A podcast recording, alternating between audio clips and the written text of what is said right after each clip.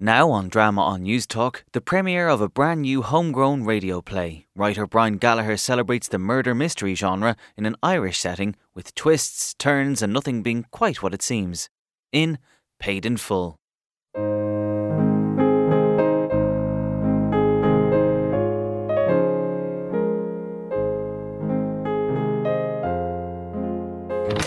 John, you're a little early. Am I? A tad, but I like an eager beaver. Come on into the living room. I'm trying to pick a scarf. I'd say the one you've chosen is just right. Good answer. I brought half a dozen home. One of the drawbacks of running your own boutique. But then, I don't suppose I'm really shopkeeper material. Well, I thought you got a certain amount of enjoyment from it. It stops me vegetating, but it's hardly the love of my life. Talking about love. Oh, Doctor, you're becoming increasingly bold. It's nice, isn't it? Yes, I like the way you've shed your inhibitions. Was I that inhibited? I'm afraid you were, until I prescribed my cure. From country doctor to uninhibited sensualist. A case study. You still have to be careful. We don't want Robert getting suspicious. He's not, is he? God, no. My husband is too caught up in critiques and plots from old movies. Well, I'd be glad when the subterfuge is over. It'll be soon. You're not wavering about our plan. No, no, no, no. I, I, I'm committed. It will be the perfect crime. And once Robert's out of the way, it'll be just you and me. Let's marry as soon afterwards as possible. We will. I'm eager too. so, tell me more about tonight's match. The annual tie with Ardmore is a big deal. Middle aged ladies playing bridge as if their lives depended on it. A cauldron of passion. Sounds entertaining. It is. There are people still bearing grudges after last year's match. I couldn't even begin to take bridge that seriously. You've been honoured. Only here 11 months and chosen to partner me on the team. A lethal partnership, you might say. Indeed. Talking of which, Hello, Robert. Robert, get everything done? And just about. I'll never get used to the idea that you can't get anything done in a hurry in this village. Part of its charm, surely. Not for a working journalist. Still, it means my nerves need soothing with a consoling glass of whiskey. Join me in a drink? I could be tempted. We don't want to cut it too fine. Janet's due soon. Time enough for a quick one. Fine. What'll you have? Sherry, please. One sherry coming up. John? Uh, gin and tonic, please. Uh, uh, temperate measure. One temperate gin and tonic. And last, but by no means least, one large whiskey. A large whiskey at this hour. It's my reward system. The more frustrations I suffer during the day, the greater the solace I award myself in the evening. And today was a large whiskey day. Cheers. That'll be Janet. I'll get it. I'm not too early, am I? No, not at all. Hello? Uh, Janet. Evening, Janet. Care for a tipple? Ah, Oh, I don't know. Go on, be a devil. Dry sherry, isn't it? Thank you, Robert. I was just wishing Ellen and John good luck in tonight's match. Oh, yes, big night tonight. Now, try that for size. Oh, plenty, thank you. So, what about this pair here? Think they'll pull it off? Well, now. I'm sure Janet and Gloria will play just as well. You can always count on the Shanahan sisters. Oh, now. To a successful evening. Here's looking at you, kid. Must everything be a film fantasy? Why not? It's usually better than reality. Can't you wish us luck without making it a game? Easy, Blue Eyes. You're letting your nerves get to you. I think we ought to make a move. Thank you. That was lovely. Yes, thanks for the G and T. I'll see you later. Yes. Good luck. Bye, Robert. Bye, Janet. Right. Mood music while doing paperwork. Why didn't you come to your godfather before now? Why didn't you come to your godfather before, huh? Right. Great American Directors, a series of in depth interviews. Just what the editor ordered. Hello, Jack. Fine, thanks. And yourself? Good, good. Uh, you asked me to let you know when I got the director interview set up? Yes, I was onto the agent today. Apparently, our man will be in Dublin on the 27th of November, and I've set up a meeting. What? No, I don't think so. They seemed willing enough. Great. Well, I'll keep you posted when I make progress on the other ones. Okay, Jack. Yeah, you too. Yeah, cheers. Okay, one call made, one to go. Hello, Gillian. Robert here. Uh, Sorry to disturb you on the night of the big match, but I wanted a word with Ellen, and I think she left without her mobile. Uh, maybe you tell her I called. Oh, and uh, by the way, I have some news about the job for your sister. It seems the guy I was telling you about will be losing his PA. Yes, we were talking only this morning. Anyway, he's prepared to give Mary an interview. Yes, I think. Oh, uh, sorry, I just. Christ. Sorry, Gillian, I- I feel. Oh, help. The doctor. Quickly.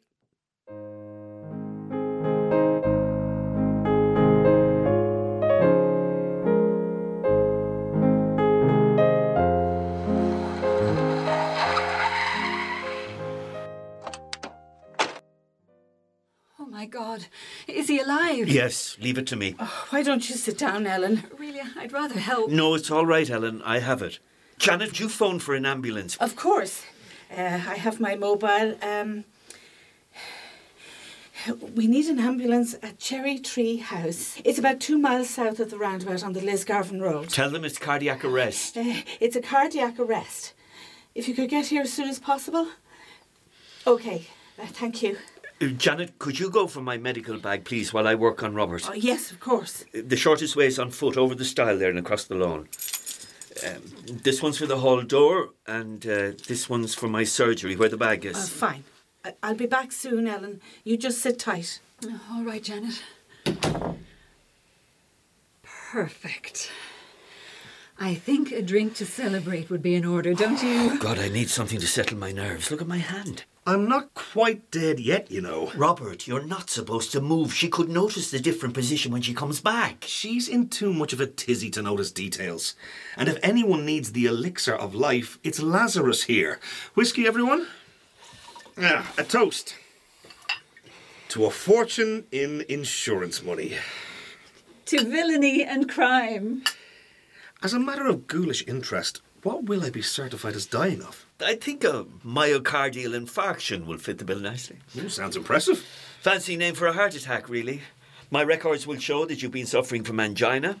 Ellen can confirm that you've been getting occasional chest pains, but being a stoic type, you didn't mention it to other people. Such a nice man he was. Always said good morning, nice and cheery like. The phone call to Gillian confirms the time of the attack and makes the whole thing nice and authentic. Pity we to miss the match, though. I, I fancied our chances. I think your share of the loot more than compensates.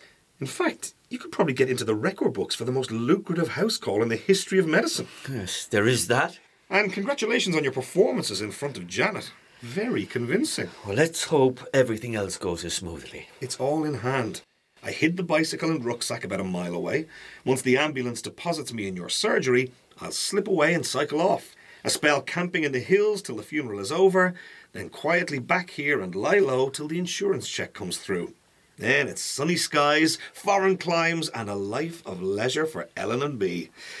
And a nice fat tax free nest egg for you. I know. It's just, well, it's a lot of money for the insurance people to pay out. Don't be such a worrier, John. It's a lot to us, but it's small fry to a big insurance corporation. I dare say. Jesus. Must be Janet already. Quick. I let her in. Here's the bag. Thank you, Janet, but Oh my God. Is he? I'm sorry, Janet, but I'm afraid we were too late. I'm so sorry, Ellen. Thank you, Janet. Listen, I think I hear the ambulance. I let them in. Evening, Doctor. Hello, Tom. I'm afraid there's no need to rush. We were too late. Oh, too bad. On a count of three. One, One.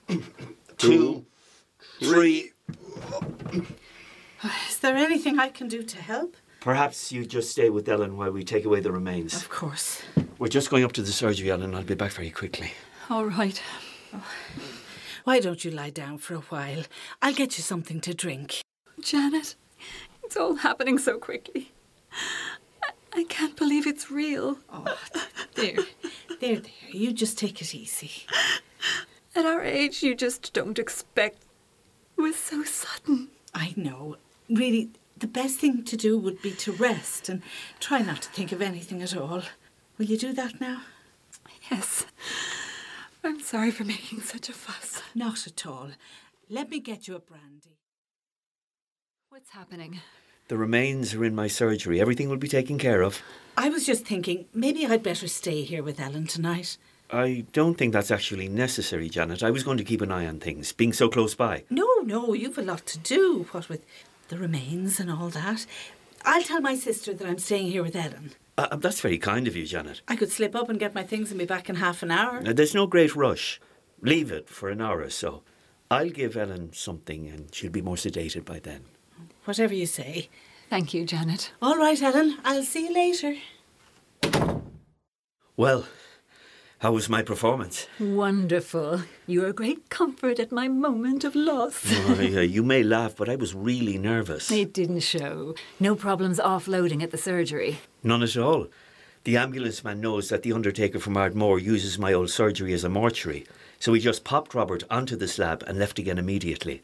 Then, when the undertaker arrives tomorrow, I'll tell him the post mortem's done and the remains have already been boxed. Expressed wishes of the deceased widow, who wanted no ghoulish gazing at her husband. He'll still get his full fee, and we cremate a coffin full of ballast. Excellent. And once the funeral is over, then in everyone's mind, Robert is dead and buried. So when we actually kill him, there'll be no suspicion. The perfect crime. Exactly. And then, after a decent interval, what could be more natural than the widow and her bridge partner falling in love and getting married? I only wish it were tomorrow. It can't be tomorrow. But we still have tonight. And Janet won't be back for an hour. I think we ought to make that an hour of celebration, don't you? I could be tempted. There's a bottle of champagne in the fridge. Why don't you fetch it? I'll make room for two on the sofa. All right. I'm looking forward to when every night will be for two. I know. Don't hold your breath, darling. Don't hold your breath.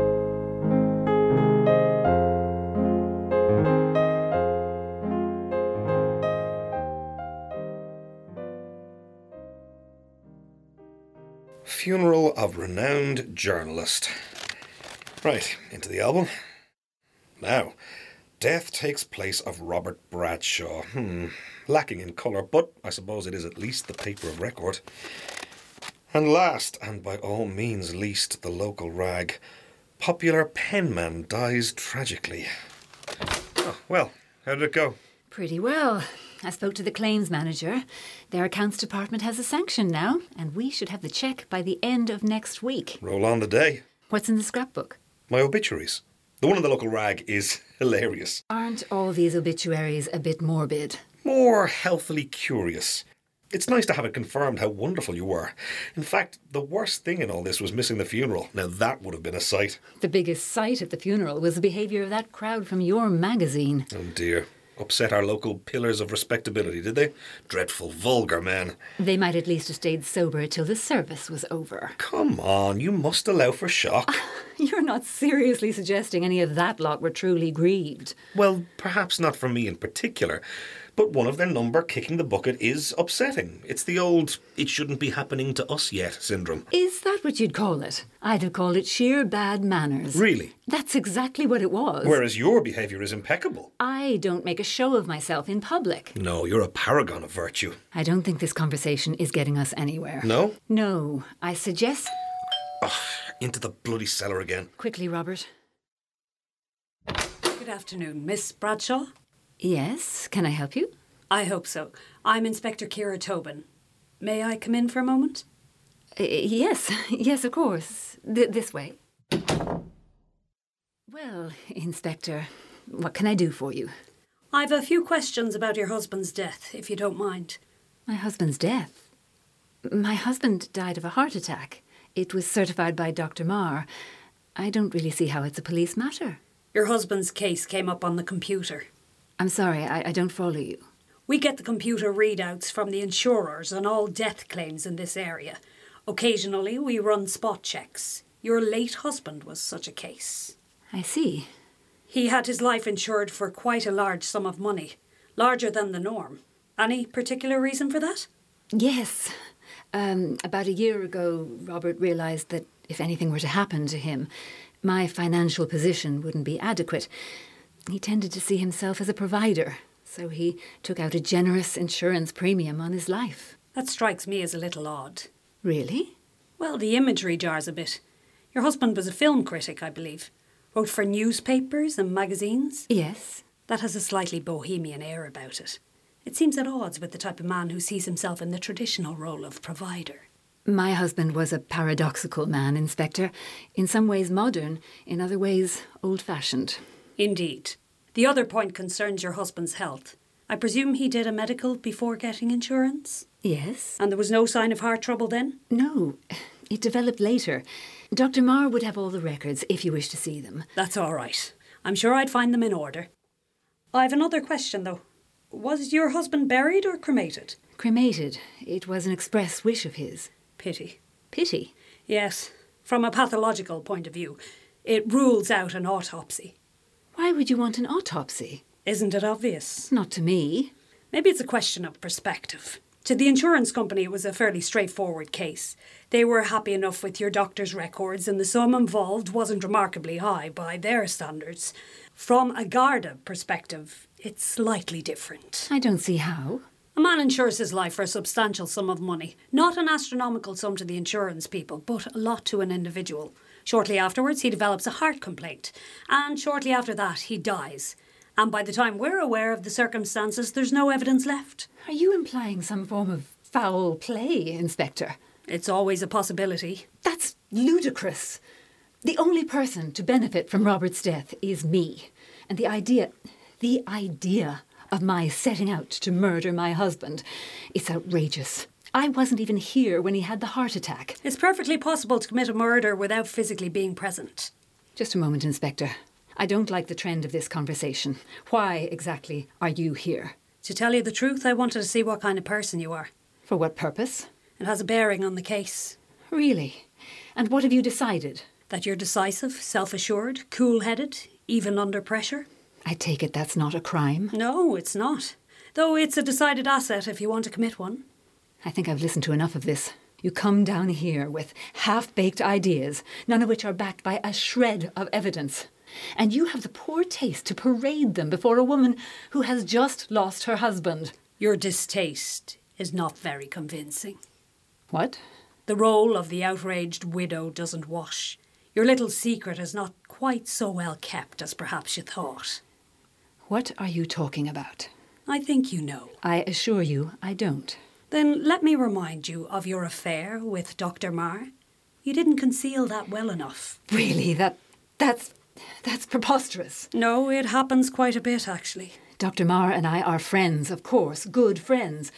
But to paint it as something else, it's nothing short of slanderous. All right, let's talk plainly. We've checked your background thoroughly, so I know that you've been having an affair with the doctor. Obviously, having an affair isn't a crime in itself, and I didn't come here to moralise about your private life. But when a situation actually exists, it's not smart to lie to the police about it, especially where a death has taken place. Do you understand? Yes. Very well then. I did have an affair with Dr. Marr. Did have. Past tense. All right then, am having. As you said yourself, that's not a crime. When did this begin? Not long after we moved here. Before or after your husband took out his life insurance? Oh, for goodness sake. Look, I know I lied about the affair. Almost anybody would. But that's it. My husband was just unfortunate enough to die of a heart attack. There's absolutely no link between his death and my relationship with Dr. Marr. You can't actually prove that, can you? I don't have to prove it.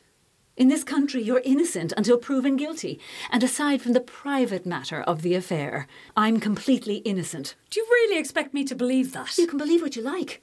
I resent your suggestions. They're nothing but the wildest speculation, and we both know they'd be thrown out of any court of law. Now, if you're quite finished. I'm not nearly finished. An illicit affair, followed by the sudden death of your husband. Inspector, please do one of two things either press charges or leave my house immediately. I won't be pressing charges. But before I leave, there's something I want to say. This is off the record. It's also the most important part of my visit. You see, I think you killed your husband. Before I met you, it was a possibility, a suspicion. Now I believe it. I I can sense your ruthlessness. Really, I think. you- Just listen. I can't prove anything. But I believe you managed it somehow. I'm not certain whether or not you involved Mar. But either way, you've covered your tracks very thoroughly. There's nothing I can do to prove any of this. But there's one thing I can do. I want to warn you never try this again.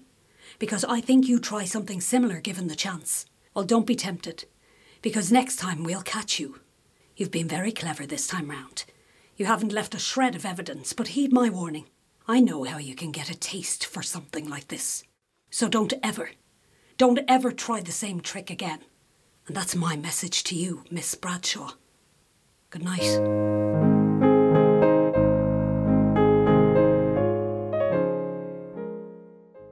You're listening to Paid in Full on Drama on News Talk. Have you seen my car keys anywhere, Robert? On the coat stand.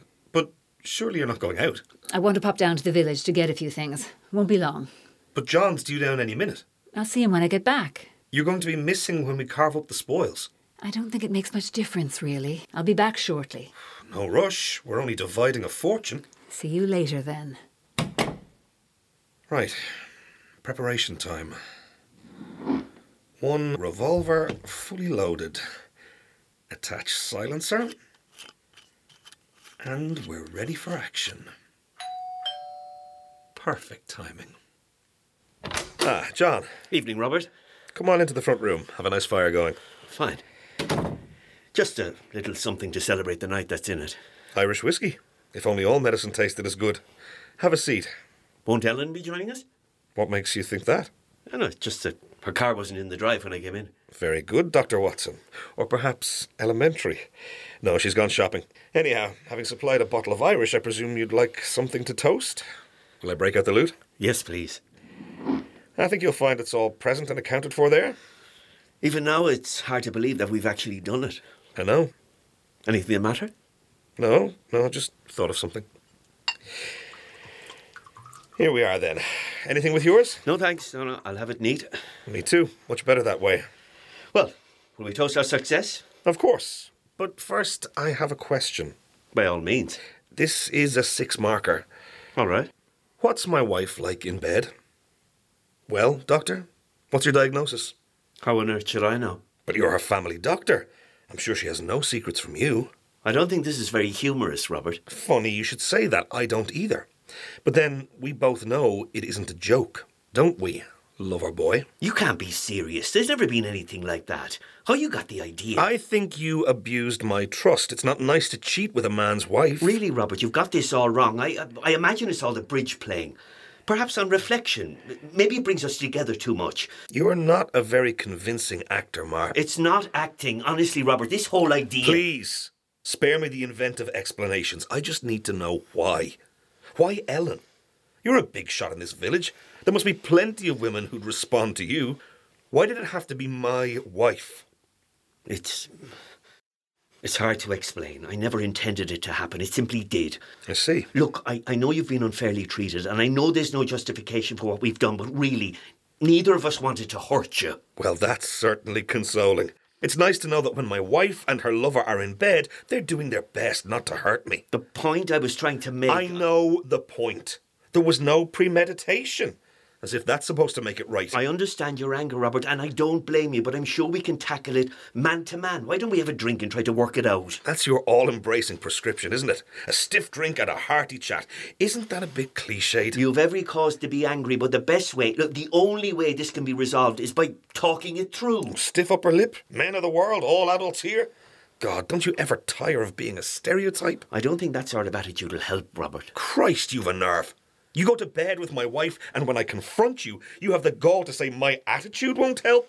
Won't help who? Won't help you wangle your way out. What I meant was that what's happened can't be undone. The best thing now is for us to try and put things right. Us? Us? Don't try to play the us card. You're not patronising some awestruck patient in your surgery. What I'm trying. I know what you're trying, you sanctimonious bastard. You're trying to play down your responsibility. You're trying to get me engaged in sorting out this problem. No. Yes, I can see your tack and it won't work. So save your quack psychology for manipulating your patients. You don't know the first thing about my patients. Except when you seduce them. You're not fit to be a doctor. How dare you? I've given over 20 years of service to this community. Being a family doctor must be an adulterer's delight. Damn you! Nothing like this ever happened before, and who are you to pass judgment? Look at you, living your life secondhand, watching films. What have you contributed?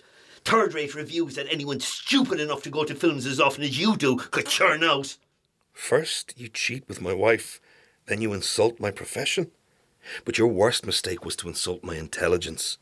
Did you really think I'd sit back and let you commit adultery and earn a fortune, both at my expense? I don't have to listen to this. I'm not so desperate for money, even money I've earned, that I'll stay and hear you indulge yourself. Hold on to the money. We'll talk when you've cooled down. Hold it, Mar. Don't make me pull the trigger. You. you can't be serious. Try walking out the door and you'll find out. Now look, Robert. Over here. Move. All right. Well, Doctor, how does it feel to be taking the medicine for a change?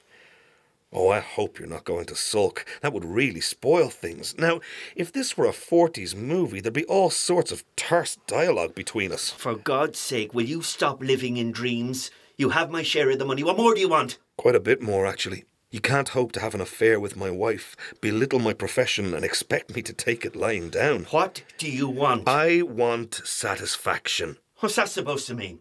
The big sleep for Dr. Marr, I'm afraid. The what? The big sleep. The concrete overcoat. The chest full of lead. Do I have to spell it out, Doc? That's crazy, Robert. Look, look, I'm sorry I spoke out of turn. I didn't mean to insult you or your profession. And as for Ellen and me, it, it was one of those things. I'm sorry, Robert. Truly, I am. Now, can we discuss this like two rational adults? There's nothing to discuss. The past can't be undone. Yes, but the future, Robert. That can be determined. Give me a chance to put that right, please. How would you propose to put it right? I'll talk to Ellen. I'll tell her it was a bad mistake and that it's all over now, finished completely, and I'll forfeit my share of the money. You keep it all. That hardly redeems things between Ellen and me. It's not beyond redeeming. You've got an ideal chance to make a fresh start. You'd planned to take two new names and emigrate. Why not put this behind you? Start again as two different individuals. Easier said than done. But it can be done, Robert. Knowing you as I do, I think you can usually set yourself a goal and then achieve it. Maybe. But how do I know you mean what you say? How do I know that you're not just playing for time? Believe me, I mean it. I've had enough of this intrigue to last a lifetime. You'll never see me again, I assure you. You give me your word? Absolutely. You promise? Yes. Cross your heart and hope to die in a barrel of rats? oh, that was really impressive. Much more convincing than your earlier lies. But of course, this is your area, isn't it? Gentle but firm doctor overcomes psychopathical patient by sheer force of personality. Very good. You realised naturally that I was letting you rabbit on to see what sort of approach you'd make. God, can't you stop playing games? Look, all I want is to leave this whole thing behind. You and Ellen take the money, go abroad, and we never see each other again. Isn't that a little naive? For one thing, I don't want to leave any loose ends, and for another, I've a score to settle. No, Doctor, the only question is how we play the scene. Now, let's see. We could have your head blown to a pulp a la Dirty Harry. I know what you want, Bradshaw. What's that? Don't be coy, Doctor. What do I want? You'd like me to start pleading for mercy. Well, you're going to be disappointed. Too bad. Meanwhile, best, I think, for yourself and Ellen to be killed by a mystery intruder. There's just one problem. You're not going to do it. You've played your little game and I believed it for a while, but not any longer. I'm calling your bluff. Are you? Yes, you'll have to stop me. Good night, Robert. Jesus! Don't be in such a rush, Doctor. The night is young. You crazy bastard! I think you ought to keep a civil tongue in your head one in the other thigh, and you won't have a leg to stand on, so to speak. Now, where were we? Ah, uh, yes, the choice of scene. Actually, I think we'll go for the joint death scene. And I wouldn't bother bandaging that if I were you. Waste of time. For God's sake! Can you really commit murder because your wife committed one infidelity? It's not just the infidelity, it's also my answer to her contempt. Once she found me interesting. But of course, being the sort of superficial bitch she is, she turned away when the novelty wore off. Mind you, she put enough effort into our marriage to keep it intact, just about enough. But now I realise she was casting around, just ticking over in neutral till something better came along. I'm sorry, Robert. Don't be. Having an affair with the country doctor may have entertained her, but you would have been ditched when the moment was ripe.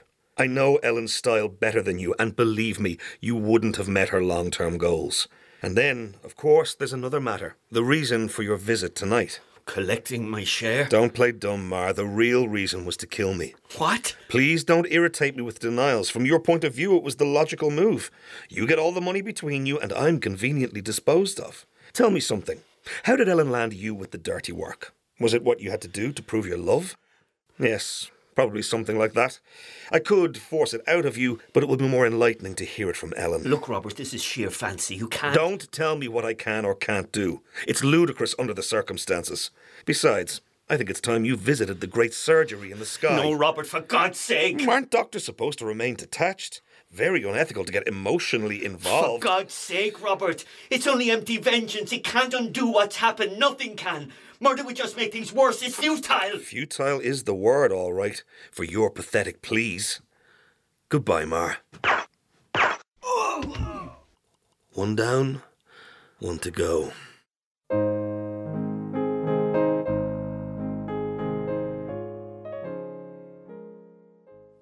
Hello? Robert, You look like you've seen a ghost.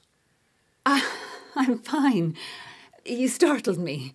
Aren't you wondering where John is? Uh, yes. Did you pay him? Oh, I paid him all right. Had he to go off on a call or something? You could say he was called. His bluff was, at any rate. What do you mean? Is he here or isn't he? Well, he's here all right, but he's not really with us anymore. Let me show you. My God. Wh- What happened? I killed him. You what? I killed him.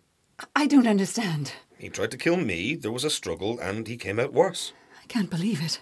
The sight of money must have made him greedy. He reached for the poker and swung at me, but I managed to duck just in time. Oh, Robert, I can hardly believe it. Really? I mean, he was getting his share. I- I'd never have suspected him of greed or violence. You'd never have suspected him of violence. Robert, what's the matter with you? I'm amused by your surprise. It's pretty funny considering you sent him to kill me. What? You heard me. You can't be serious. Can't I? You really believe that I put John up to killing you? I have to hand it to you. You're quick on your feet, never identify with a loser, eh? But for all the cleverness, you haven't been quite clever enough. You really didn't think I'd suspect your affair, did you? Silly old Robert caught up in his films and reviews, something along those lines, wasn't it? No. Mar admitted the affair before he died, so don't bother denying it. Oh, Robert, it's all such a mess.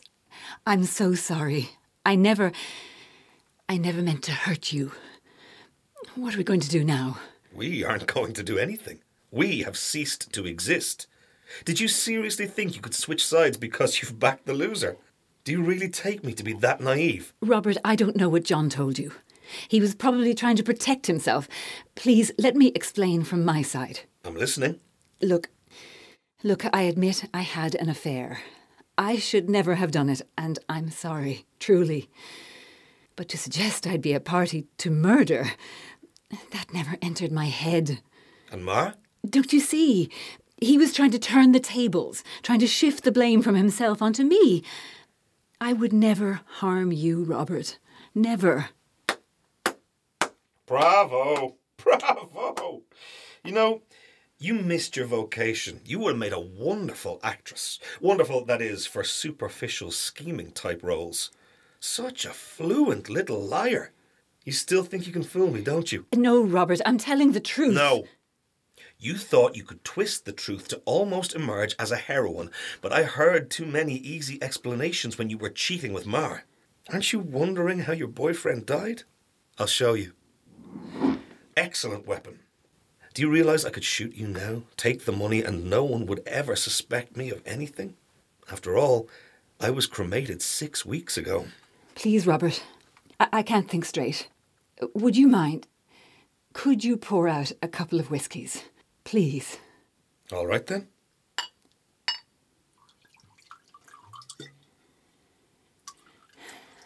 Thank you.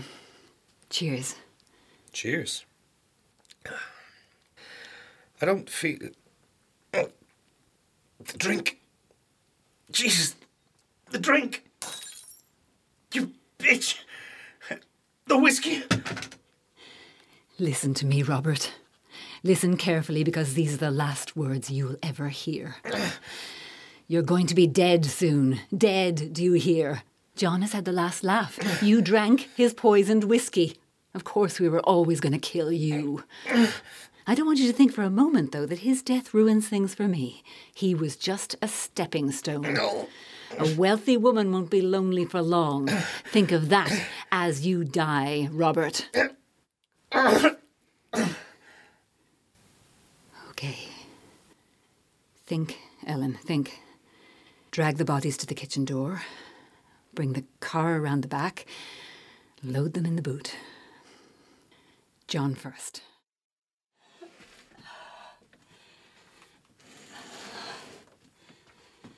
Okay, that'll do. Now for Robert. You've seen Jaws 2. Jesus! You've seen Godfather 2. Now see Lazarus 2. Awful to be outwitted, isn't it? Especially when the Queen is taken by a mere pawn. Want to know what really happened with Mar? No? Well, I'll tell you anyway. Mar, of course, never attacked me with a poker. He wouldn't have the guts. No, his plan was the agreed one, which you've just tried the glass of poisoned whiskey that I'd swallow first. But there was something in his manner. And besides, I was half expecting some sort of attempt on my life. So I avoided taking the medicine, as it were, and gave the doctor something to ventilate his chest. Then I tried out his whiskey on your cat. And lo and behold, suspicion's correct in the shape of one dead putty tat. Fritz dies that his master may live, which just leaves us with his mistress and her exit. Any special preferences, dear? I'll try to accommodate you. Blindfold and cigarette? Final gin and tonic? Stop, can't you? Stop it. What's happened to your philosophical take on death? Only applied to other people's deaths? Husbands, lovers, expendables like that? Please, Robert, please. Oh, oh Christ! Back off. Back off, or I'll blow your brains out. All right. All right. Now, you bastard. By God, there'll be no blindfold for you. No, Ellen, wait, please, please, I can explain. Save your explanations. For God's sake, Ellen, for God's sake, just listen. It was a game, a charade. I was angry and I wanted to make you suffer, but I had no intention of harming you. Save your breath. Give me the gun, Ellen. Even your final words are a cliche. You know, you're not the kind of dame to use a rod. Rasputin, eat your heart out. Perhaps I could offer you these. They're far more effective than blanks, as you'll see in a moment. I'll take the Webley, thanks. You. You planned this out. You planned this all out, you warped bastard. That's a bit rich, dear, with adultery, fraud, and attempted murder under your belt. You were always weird, living in your fantasy world. But these sick games, what's the point? Point. To let you be on the receiving end for once. How do you think I felt when you were out with Mar? Going behind my back, making a fool of me, laughing at my films? How do you think I felt? You wouldn't know because you never worry about how other people feel. Well, they feel like you feel now foolish, worried, wondering what's going to happen next. Are you wondering what's going to happen next? Yes. What's the trick this time? Bullets made from rubber? A few near misses to see how I cringe? No. The trick this time is that I really shoot you. And the variation is that you can wonder if that's the trick or if I will. I'm not going to wonder, because you're not going to do it. Aren't I? No, you wouldn't get away with it. Why not? Because two more deaths would mean police involvement. Naturally. When the police find yourself and Mara dead here and the safe open, they'll be very involved, very involved with looking for the person who broke in and did it. I doubt, though, if a man who's been dead for six weeks will be on their wanted list. That's where you're wrong. Really? Do you remember the day Inspector Tobin called here? Yes, some red tape about the death cert. That's what I told you. In actual fact, she was suspicious. She smelt a rat with the insurance money. She couldn't prove anything, but she asked lots of questions. And somehow, somehow, she'd found out about John and me. If we're both suddenly found dead, the first thing to occur to her will be jealousy. Don't you think it will enter her head that you never died? That it's all just a little bit too coincidental? You die, the insurance money gets paid, and two people having an affair are killed, all in the space of a few weeks? She's a sharp woman. She wouldn't fall for it, and you wouldn't get away with it. Is that so? Look, let's be realistic. We have no future together, but we can still gain from this. We can split the money and go our separate ways. Once I'm alive, there'll be no questions asked about whether you died or not. And Mars' death? It's nothing to do with us if John Marr disappears without a trace.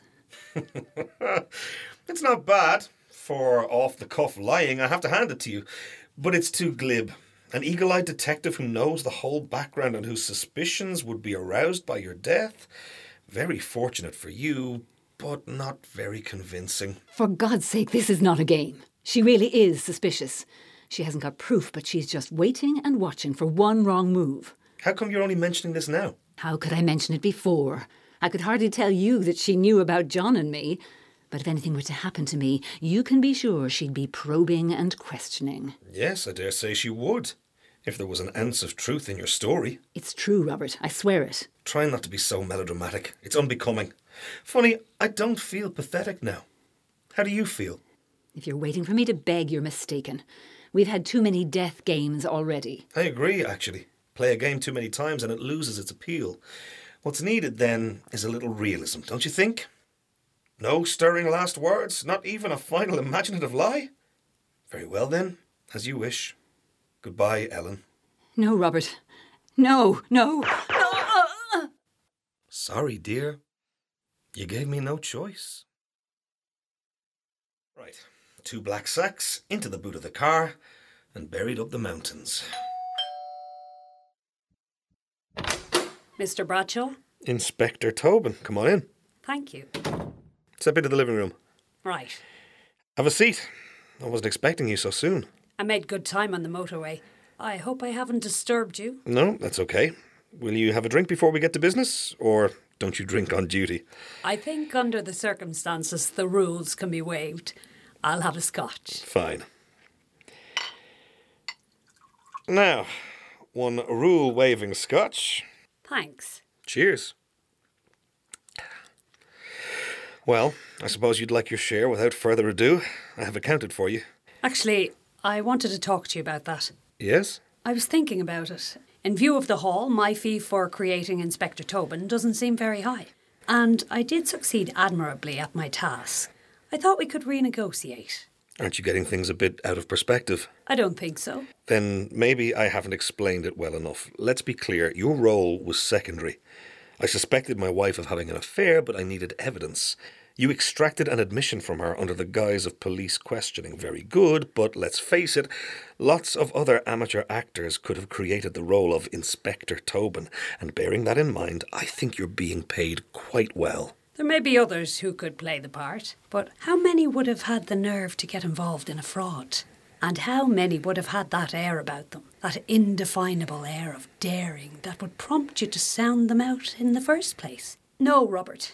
I was the ideal candidate. Nobody in this part of the country knows me or is likely to trace us together. I was perfect, and I think I'm worth more than you propose paying. Why didn't you say that at the beginning? It was only on reflection that I saw my true value. I see. No doubt you've a figure in mind. Well, yes, but I'm open to negotiation. I think I need a refill to deal with this. Irish whiskey? It's quite special. A superb 20 year old. Sure. On the rocks, please. Well, then, what do you think your efforts merit? There were four people involved. I think a four way split would be reasonable. That's much more than we agreed. I think you're being a bit greedy. Cheers. Let's stop pussyfooting around. I want my fair share, and I'm going to have it. Are you indeed? I've only got to ring the police, and your number is up. Really? And what will you do? Ring the station and say, Hello, my name is Sarah Byrne. I was involved in a fraud, and now the man who organised it won't increase my share. Can you help? Nothing so naive. But an anonymous call to the local station suggesting they visit here this evening would be awkward for you. If you did that and I got caught, you'd get no money at all. True. And then we'd both be losers. So, why not settle for a little less? Pay me a reasonable sum, and we both come out as winners. You could be bluffing about the police. I could. And you could risk everything and call my bluff, but I don't think you'd be that silly. All right. I'll get the key to the safe. You were saying something about shilly shallying? What are you playing at? Oh, I never play with guns. And I think you said that nobody would trace us together, and I'm sure you were careful not to be seen driving here this evening, right? Come on. I mean, I was just asking for a fair crack of the whip. Really? I'd hate to see you being avaricious. Anyone would have done the same thing. It's it's only a quarter. It's not that outrageous. It's the principle. We made an agreement, but you weren't willing to keep it. Look, let's just leave things as they were, okay? Stick to the original amount and no hard feelings, all right? I can't let you go now. I'd only be leaving myself open to blackmail later on. Later on, you'll be out of the country. Let's just leave things as they stand. I promise you, there'll be no complications. You're missing the point. I can't trust you. You can, I swear. No. I have to protect myself, and you've made yourself too dangerous. Pity, but there you are. And your wife? What are you going to say when she comes in? That you murdered the detective? Oh, I think my wife is past caring. She and her lover boy no longer have any worries. What do you mean? Over to the kitchen door and open it. Mother of God, you killed her because of an infidelity? It's more involved than that, actually, but it needn't concern you. You'll never get away with it. I'll be gone, living abroad with a new identity, and I assure you, I'll be untraceable. And anyone who gets in your way is disposable. Anyone who tries to cheat me pays for it. There's just one thing that you've overlooked. Really? What's that? How are you going to explain that? What?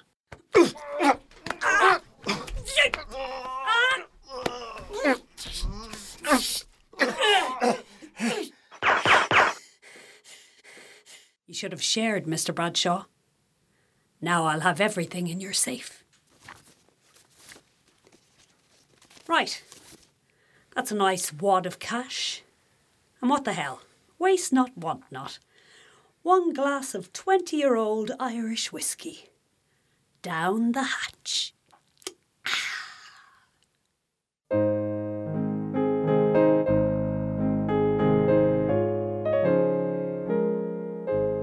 Paid in Full was written and produced by Brian Gallagher. The part of Robert was played by Angus Og McAnally, Ellen Sharon Hogan, Dr. Mar Marco Regan, Janet Marion O'Dwyer, and Inspector Tobin Mary Murray. Sound engineering was by Ross and Dave O'Connor. This programme was funded by the Broadcasting Authority of Ireland with the television licensing fee.